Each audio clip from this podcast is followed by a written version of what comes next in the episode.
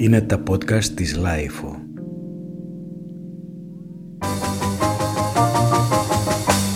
Η Ελισάβετ Βακαλίδου διαβάζει ένα απόσπασμα από το αυτοβιογραφικό της βιβλίο με τίτλο «Μπέττυ» για την προσωπική της μεταμόρφωση και την αναζήτηση της πραγματικής της ταυτότητας.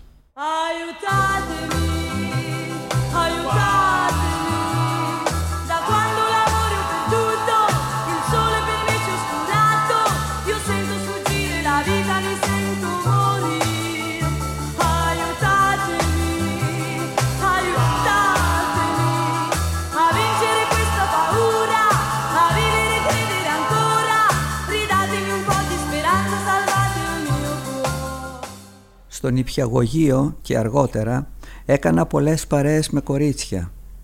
Τα έβλεπα σαν φίλες μου, ποτέ ερωτικά, και τρελαινόμουν να βρίσκομαι μαζί τους. Είχα την εντύπωση πως ήμουν κάτι σαν και εκείνες. Στο σπίτι άρχισα να φοράω τα νυχτικά της μητέρας μου. Εκείνη δεν έλεγε τίποτα. Όταν με έβλεπε της έλεγα πως κρυώνω πολύ γιατί εκεί πάνω είχαμε τρομερό χειμώνα και το χωριό μας ήταν σε μια πλευρά του βουνού όπου ξυρίζει ο αέρας. Παράλληλα φορούσα και τα τακούνια της όταν εκείνη έλειπε από το σπίτι. Οι αδελφές αυτές που συναντούσα στο Ζάπιο βαφόντουσαν κιόλας. Τονίζανε ιδιαίτερα τα μάτια. Τις ρώτησα λοιπόν πώς βάφανε τα μάτια και μου είπαν με ένα μολύβι. Της ρώτησα από πού το αγοράζουν το μολύβι και μου είπαν «Πάω κι εγώ η καλή σου, αγοράζω μολύβι και κάθε που βγαινα στο ζάπιο τραβούσα και δυο μολυβιές γύρω από τα μάτια».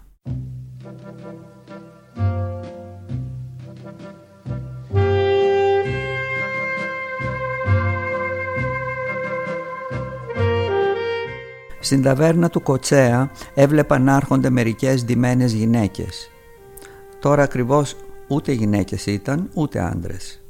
Άλλη φορούσε περούκα και παντελόνια, άλλη είχε στήθος και δεν φορούσε περούκα. Άλλα πράγματα, σαν καρναβάλια. Ήθελα κι εγώ όμως να τους μοιάσω.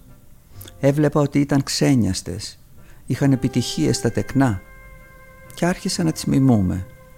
Άρχισα να μιλάω όπως αυτές τα καλιαρδά, άρχισα να βάφομαι, να ντύνομαι σιγά σιγά όπως αυτές. Πάω και αγοράζω μια ζακετούλα σιέλ γυναικεία, ένα σουτιέν, το γεμίζω βαμβάκι και κάνω κάτι βυζιά θεϊκά. Πάω στην Εόλου και παίρνω ένα ζευγάρι σκουλαρίκια, χαλκάδες και μια πίπα μακριά από αυτές που ανοιγοκλίνουν. Έβεφα και τα μάτια μου και πήγαινα στο κοτσέα. Τότε έκανα και το όνομά μου Μπέτι. Με σουρανούσε τότε η Μπέτι Μοσχονά.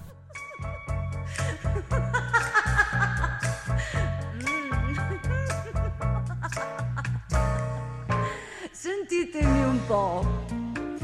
Un giorno il diavolo mi incontra per strada, mi dice vieni che nessuno vede.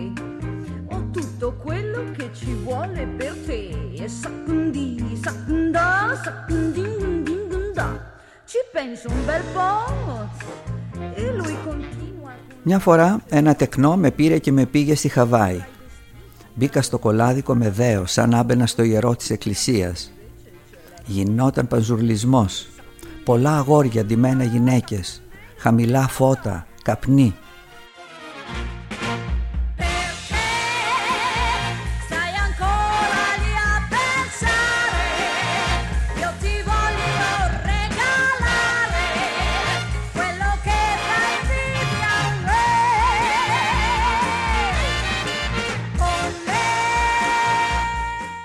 Το τεκνό κουβέντιασε με έναν από τους κατελάνους, τους ιδιοκτήτες. Εκείνος φωνάζει σε μια στιγμή μια τραβεστή και της λέει «Πώς σου φαίνεται η μικρή, να την πάρεις μαζί σου» Προφανώς θα ήθελε να με δώσουν στην τραβεστή να με ντρεσάρει στο στυλ της και να με εκμεταλλευτούν. Η Μισινέζα άνοιγε την τουλάπα της και μου δείχνε κάτι τουαλέτες που είχε με φτερά, με πούπουλα. Μου τα δείχνε κι εγώ η δόλια τα βλέπα και έλειωνε η ψυχή μου. Έλεγα μέσα μου δεν θα γίνω κι εγώ μια μέρα έτσι. Να δεις τι θα έχω.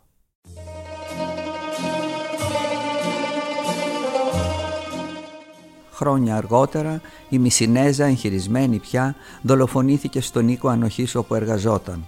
Αυτός που τη σκότωσε δεν βρέθηκε ποτέ.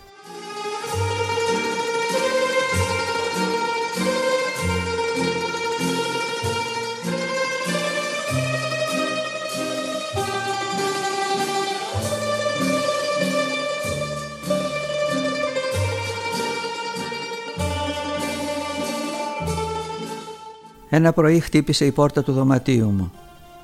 Μπήκε ο τρίτος αδελφός μου, ο Λευτέρης.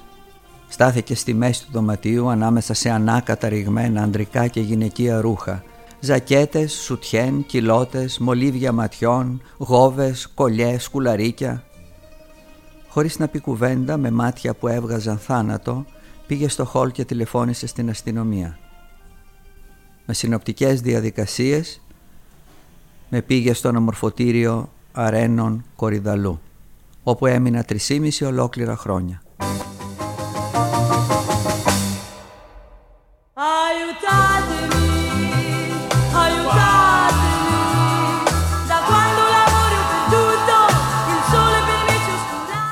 Ο καιρός περνούσε. Χειμώνας πια. Κάτι έπρεπε να κάνω. Τα λεφτά από τα καράβια τελείωναν. Στο μεταξύ η Χριστίνα ντυνόταν η γυναίκα και κατέβαινε στη συγκρού όπου δούλευε. Στο μπουρδέλο εργαζόταν πια μόνον η Μέμα, ο Τσατσά. «Έλα ένα βράδυ να δεις», μου λέει η Χριστίνα. «Έρχεται και η Μέμα και προσέχει μη με χτυπήσει κανείς». Πάω κι εγώ ένα βράδυ μαζί με τη Μέμα και την παρακολουθούσαμε. Είδα πως έπαιρνε τους πελάτες και μετά που σχολούσε τα μοιραζόντουσαν με τη Μέμα. Έπαιρνε κι αυτή κάτι από τον μπουρδέλο και ζούσανε. Μου έκαναν μεγάλη εντύπωση όλα αυτά εκείνη την εποχή. Μου είπαν «Δοκίμασε κι εσύ». Αποφάσισα να δοκιμάσω. Με ντύσανε μια μέρα, μου βάλανε και μια περούκα και ήμουν σαν καρναβάλι. Η Χριστίνα μου δάνεισε λίγα χρήματα. Πήγα και ψώνισα. Πήρα μια μίνι φούστα, μια περούκα και ένα μπλουζάκι. Άρχισα να ντύνω γυναίκα και να βγαίνω μαζί της στη δουλειά. Οργανώσαμε μάλιστα και το σπίτι έτσι ώστε να δεχόμαστε πελάτες. Είχαμε γεμίσει το μπαρ ποτά. Βγαίναμε από την πολυκατοικία με φόβο και τρόμο γιατί είχε θυρωρό. Μας πήρανε τελικά χαμπάρι και παραπονέθηκαν στον ιδιοκτήτη. Αυτός όμως ήταν ένας καλός άνθρωπος και είπε «Δεν πειράζει, τα παιδιά είναι καλλιτέχνες, μην ασχολείστε μαζί τους».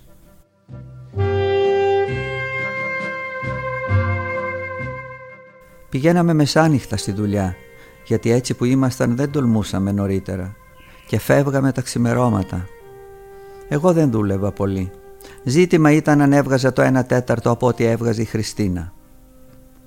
Ήμασταν στο 1974 και ο κόσμος δεν ήξερε πολλά για τη στραβεστή. Η Χριστίνα περνούσε για γυναίκα και πολλές φορές ξεγελούσε τους πελάτες. Οι πιο πολλοί ζητούσαν πίπα και μερικοί επέμεναν να γίνει χωρίς προφυλακτικό. Την πρώτη φορά που έκανα πίπα χωρίς προφυλακτικό πήγα να ξεράσω. Πάντοτε από εκεί και πέρα επέμενα να βάζω προφυλακτικό. Γι' αυτό και δεν με ήθελαν και πολλοί οι πελάτες. Όταν είχε τελειώσει η αναβολή μου από το στρατό τον προηγούμενο Απρίλιο, είχα παρουσιαστεί στο κέντρο διερχομένων στο σταθμό Λαρίσης. Η Χριστίνα με είχε ντύσει καρναβάλι. Μου είχε ξάσει και τις δέκα τρίχες που είχα όλο κι όλο στο κεφάλι μου και πήγα. Ούτε άντρας ήμουνα, ούτε γυναίκα, ούτε τραβεστή. Το είπα πιο πάνω. Καρναβάλι. Έκτρωμα. Περιτώ να πω ότι μπαίνοντας μέσα στο στρατόπεδο άρχισαν οι φαντάροι να σφυρίζουν, να αλαλάζουν, να χτυπάνε τις καραβάνες τους. Της πουτάνας γινότανε.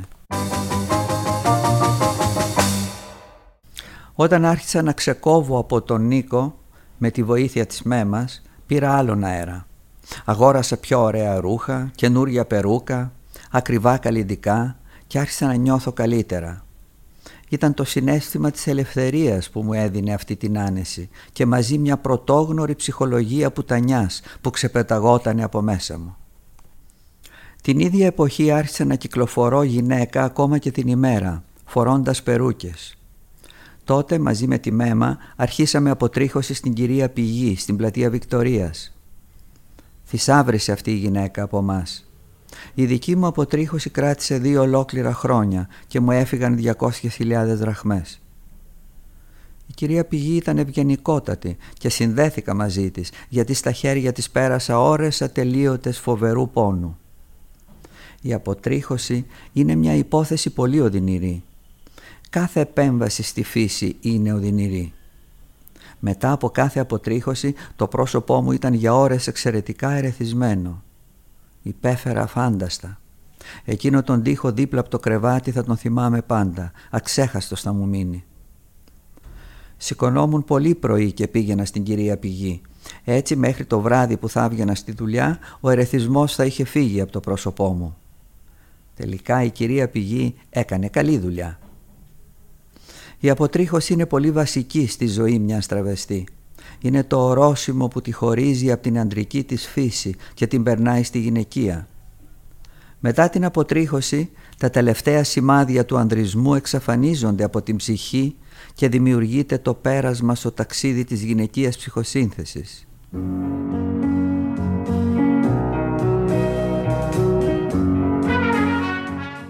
Εγώ ένιωθα πολύ γυναίκα όταν γύρισα από το Βερολίνο. Από εκεί και πέρα η ζωή μου θα έπαιρνε το δρόμο της και η μοίρα μου θα χαραζόταν από μόνη της.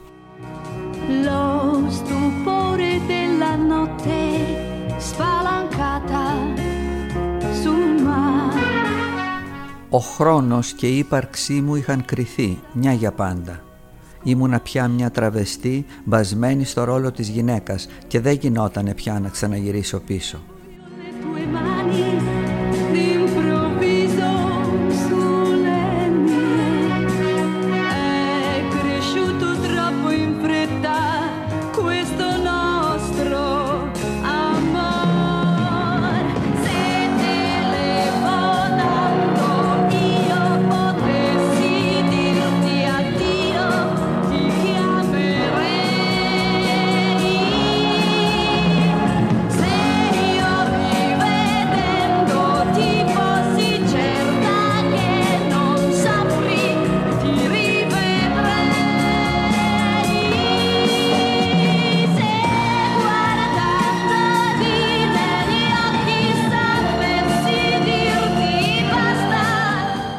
Το σπίτι που νίκιασα ήταν ένα όμορφο τριάρι.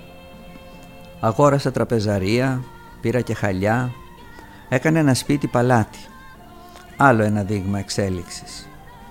Μετά από λίγο καιρό έκανα πλαστική εγχείρηση στο στήθος και στη μύτη μου. Οι πλαστικές εγχειρήσεις ήταν μια βαθμίδα ιεραρχίας. Ανέβαινες πιο ψηλά, πρόσθετες κάτι παραπάνω στο όνομά σου. Είχα αποκτήσει πια γυναικείο στήθος και μια όμορφη μύτη. Έβλεπα πια μέρα με τη μέρα πως οι πελάτες θέλανε άντρα με στήθος και αυτό με έκανε να προχωρήσω στην πλαστική. Τις ορμόνες τις είχα πια από καιρό σταματήσει γιατί μου έκαναν κακό. Είχα καταλάβει πως οι ορμόνες δεν είχαν τα ίδια αποτελέσματα σε όλες. Σε άλλες φούσκωναν το στήθος, σε άλλες δυνάμωναν τα μαλλιά τους αλλά σ' όλες ανεξαιρέτως προκαλούσαν μια ένταση νεύρων, ένα άγχος και το κυριότερο μείωναν την ειδονή τους, κάβλωναν πολύ δύσκολα και έχιναν σπάνια.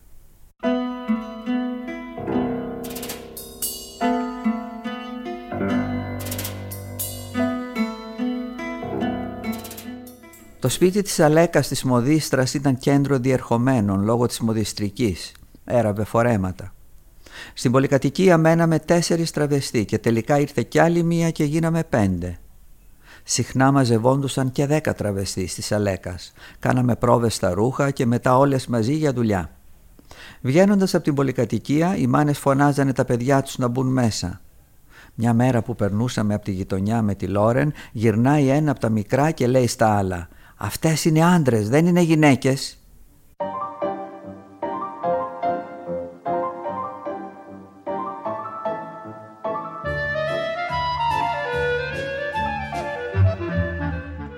Εκείνη λοιπόν μου λέει «Μωρή τρελή τι το θες να πας να εγχειριστείς» Εγώ όχι πως δεν είμαι ευχαριστημένη από την εγχείρηση.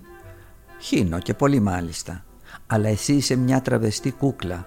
Πήγαινε καλύτερα στο Παρίσι στον διάσημο γιατρό Λίντιλακ να κάνεις καμιά πλαστική εγχείρηση Σήκω μωρή τώρα να πάμε να βγάλουμε τα εισιτήρια για το Παρίσι της λέω. Ήρθαμε λοιπόν με τη Φοντέν στο Παρίσι Έβλεπα πόσο άσκοπα σκόρπαγε εκείνη το χρήμα. Μου έδινε την εντύπωση πως είχε χάσει την αίσθηση της αξίας του. Πήγαμε στο γιατρό, στον Λίντιλακ και ήθελα εγώ να διορθώσω για δεύτερη φορά τη μύτη μου και να διορθώσει η Φοντέν το επάνω από τα χείλη της που το έβρισκε πολύ στενό. Μας έκανε τις επεμβάσεις με τοπική αναισθησία. Με είχαν πάει στο χειρουργείο σε κατάσταση ήμι αναισθησίας και έβλεπα το γιατρό να χτυπάει με το σφυράκι του τη μύτη μου και να φωνάζω και να νομίζω πως δεν έβγαζα κραυγή. Μου είχαν δέσει και τα χέρια βέβαια.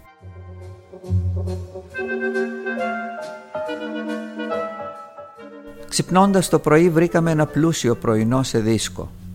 Φάγαμε και μας είπαν να φύγουμε. Είχαμε κλείσει δωμάτιο σε ένα καλό ξενοδοχιάκι. Η καμαριέρα έπαιρνε το μπουρμπουάρ και πήγαινε και μας έφερνε του κόσμου τα ωραία φαγητά. Ήμασταν και οι δυο μπαταρισμένες με επιδέσμους. Ο γιατρός μας είχε πει να κάτσουμε δέκα μέρες και μετά να πάμε να μας βγάλει τα ράματα. Δεν αντέχαμε όμως. Αποφασίσαμε να βγάλουμε τα ράματα στην Αθήνα. Τι να κάνουμε κλεισμένες μέσα σε ένα δωμάτιο; Κλείσαμε θέση στο αεροπλάνο για την Αθήνα. Στο αεροδρόμιο μας κοίταζε όλος ο κόσμος έτσι μπαταρισμένες που ήμασταν. Είχαμε τυλιχτεί και με κάτι μαντήλια του Paco Rabanne παρακαλώ. Μας είχαν βάλει στις πρώτες σειρές τους μη καπνίζοντες. Μωρή φιλενάδα της λέω, έτσι και σηκωθούμε επάνω και κάνουμε πως ψάχνουμε τις τσάντες μας, θα νομίσουν πως κάνουμε αεροπειρατεία. Γυρίσαμε πίσω. Μετά από μερικές ημέρες βγάλαμε τα ράματα. Το χυλάκι της Φοντέν και η μύτη μου είχαν γίνει τέλεια. Είχα πάρει πια άλλον αέρα.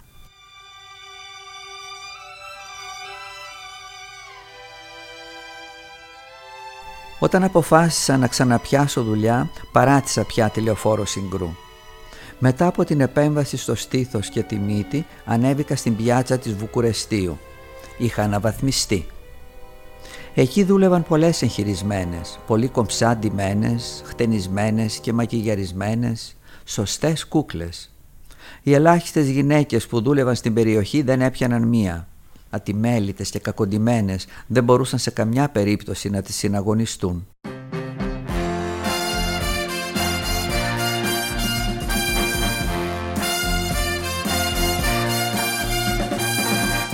Se c'è una cosa che mi fa impazzire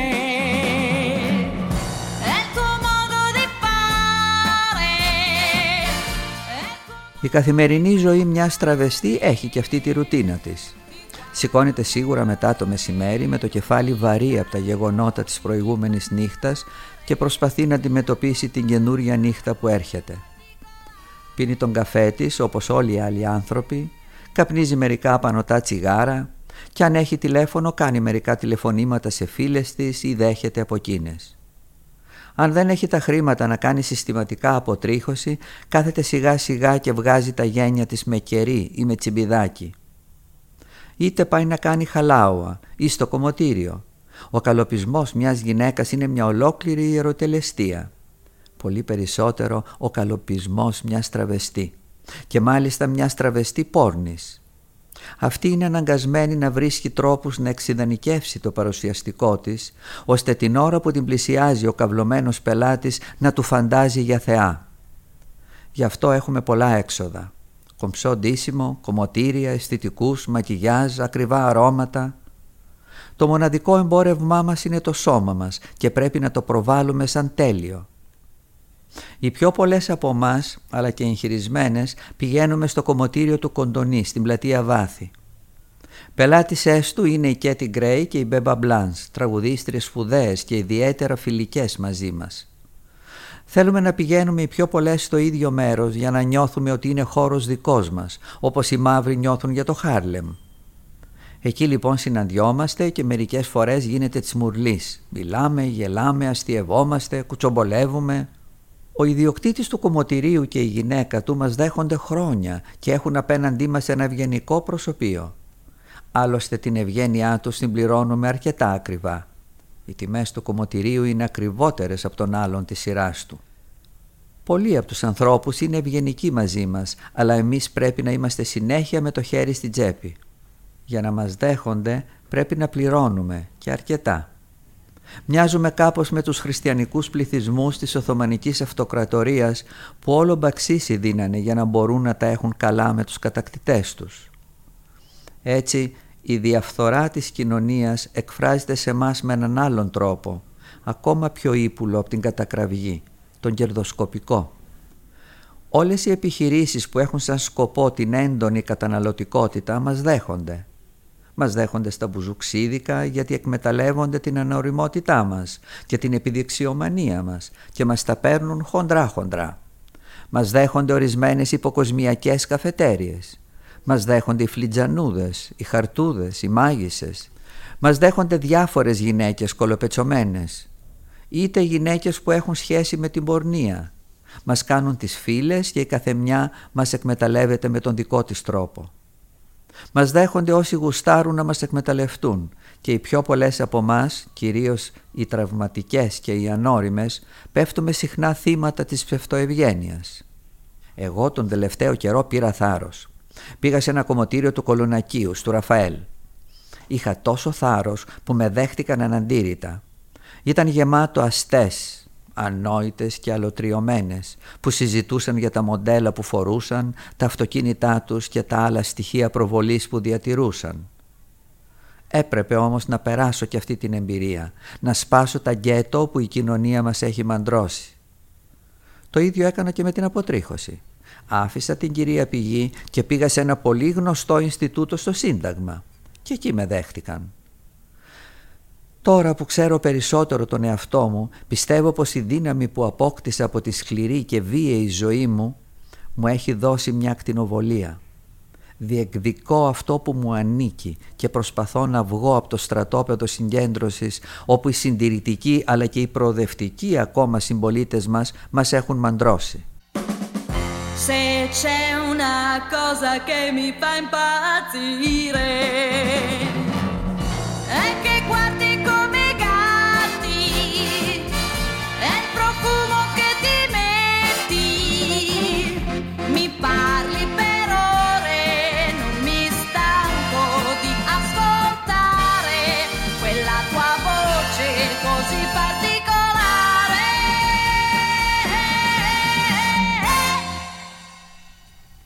Η τραβεστή βέβαια μπορεί να αποδίδει συχνά στην κοινωνία το ότι φόρεσε τα φουστάνια.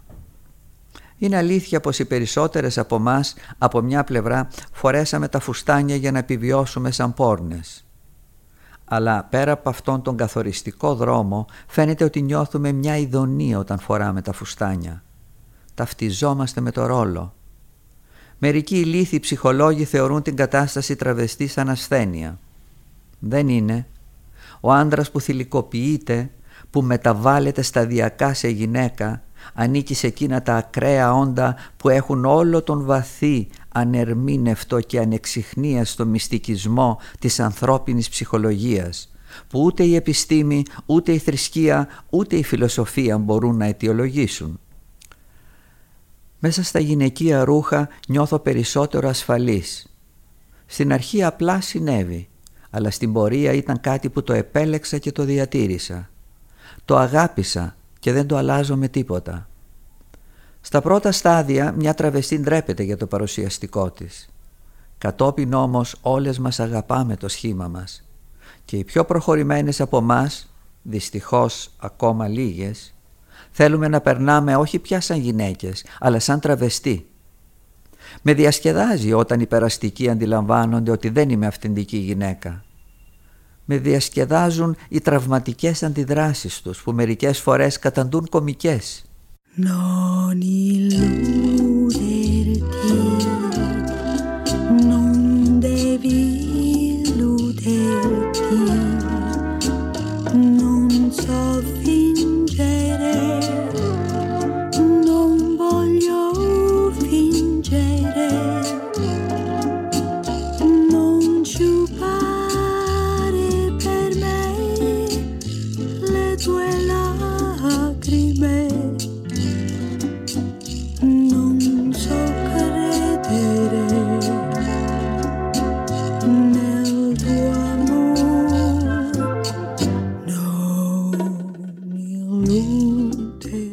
Είμαι πόρνη. Είμαι πουτάνα. Είμαι ένας άντρας που ντύνεται γυναίκα. Αμφισβητώ τις αξίες σας και τον κάλπικο πολιτισμό σας. Σας προσφέρω τις υπηρεσίες μου. Είστε υποχρεωμένοι να με δεχτείτε στον δικό σας κοινωνικό χώρο γιατί είμαι ο άλλος σας εαυτός. Αυτός που κρύβεται έντεχνα πίσω από το προσωπείο σας. Πιστεύω πως η ιστορία θα με δικαιώσει μαζί με κάθε άλλο περιθωριακό άτομο και η φωνή μου θα αντυχεί στην αιωνιότητα γιατί είναι η αλήθεια.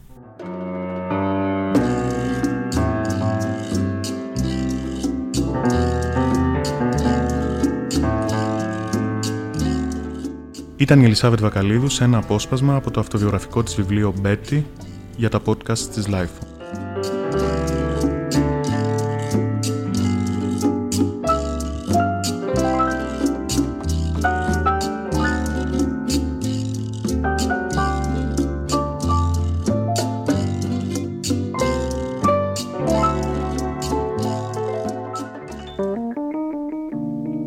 Τα podcast της Lifeo.